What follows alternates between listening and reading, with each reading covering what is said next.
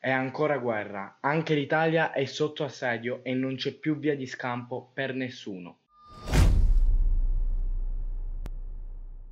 Hacker russi hanno attaccato il trasporto pubblico abruzzese. Dopo l'attacco informatico si sono registrati meno problemi del solito.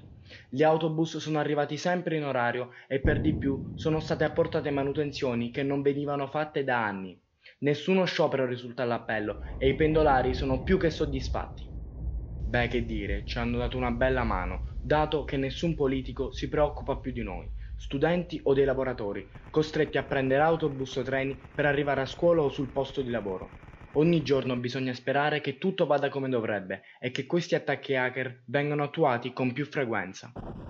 Ragazzi, a parte gli scherzi, da sempre la serietà di chi dovrebbe garantire un servizio pubblico puntuale e dignitoso manca e ciò non va ignorato, visto che viene richiesto a noi studenti o lavoratori di pagare un abbonamento o un biglietto per usufruire del servizio pubblico. Noi di TNT da quattro anni ci battiamo contro questi problemi e scendiamo costantemente in strada per dar voce ai tanti studenti che ogni giorno ci scrivono sulla nostra pagina Instagram, segnalandoci le varie difficoltà che si incontrano.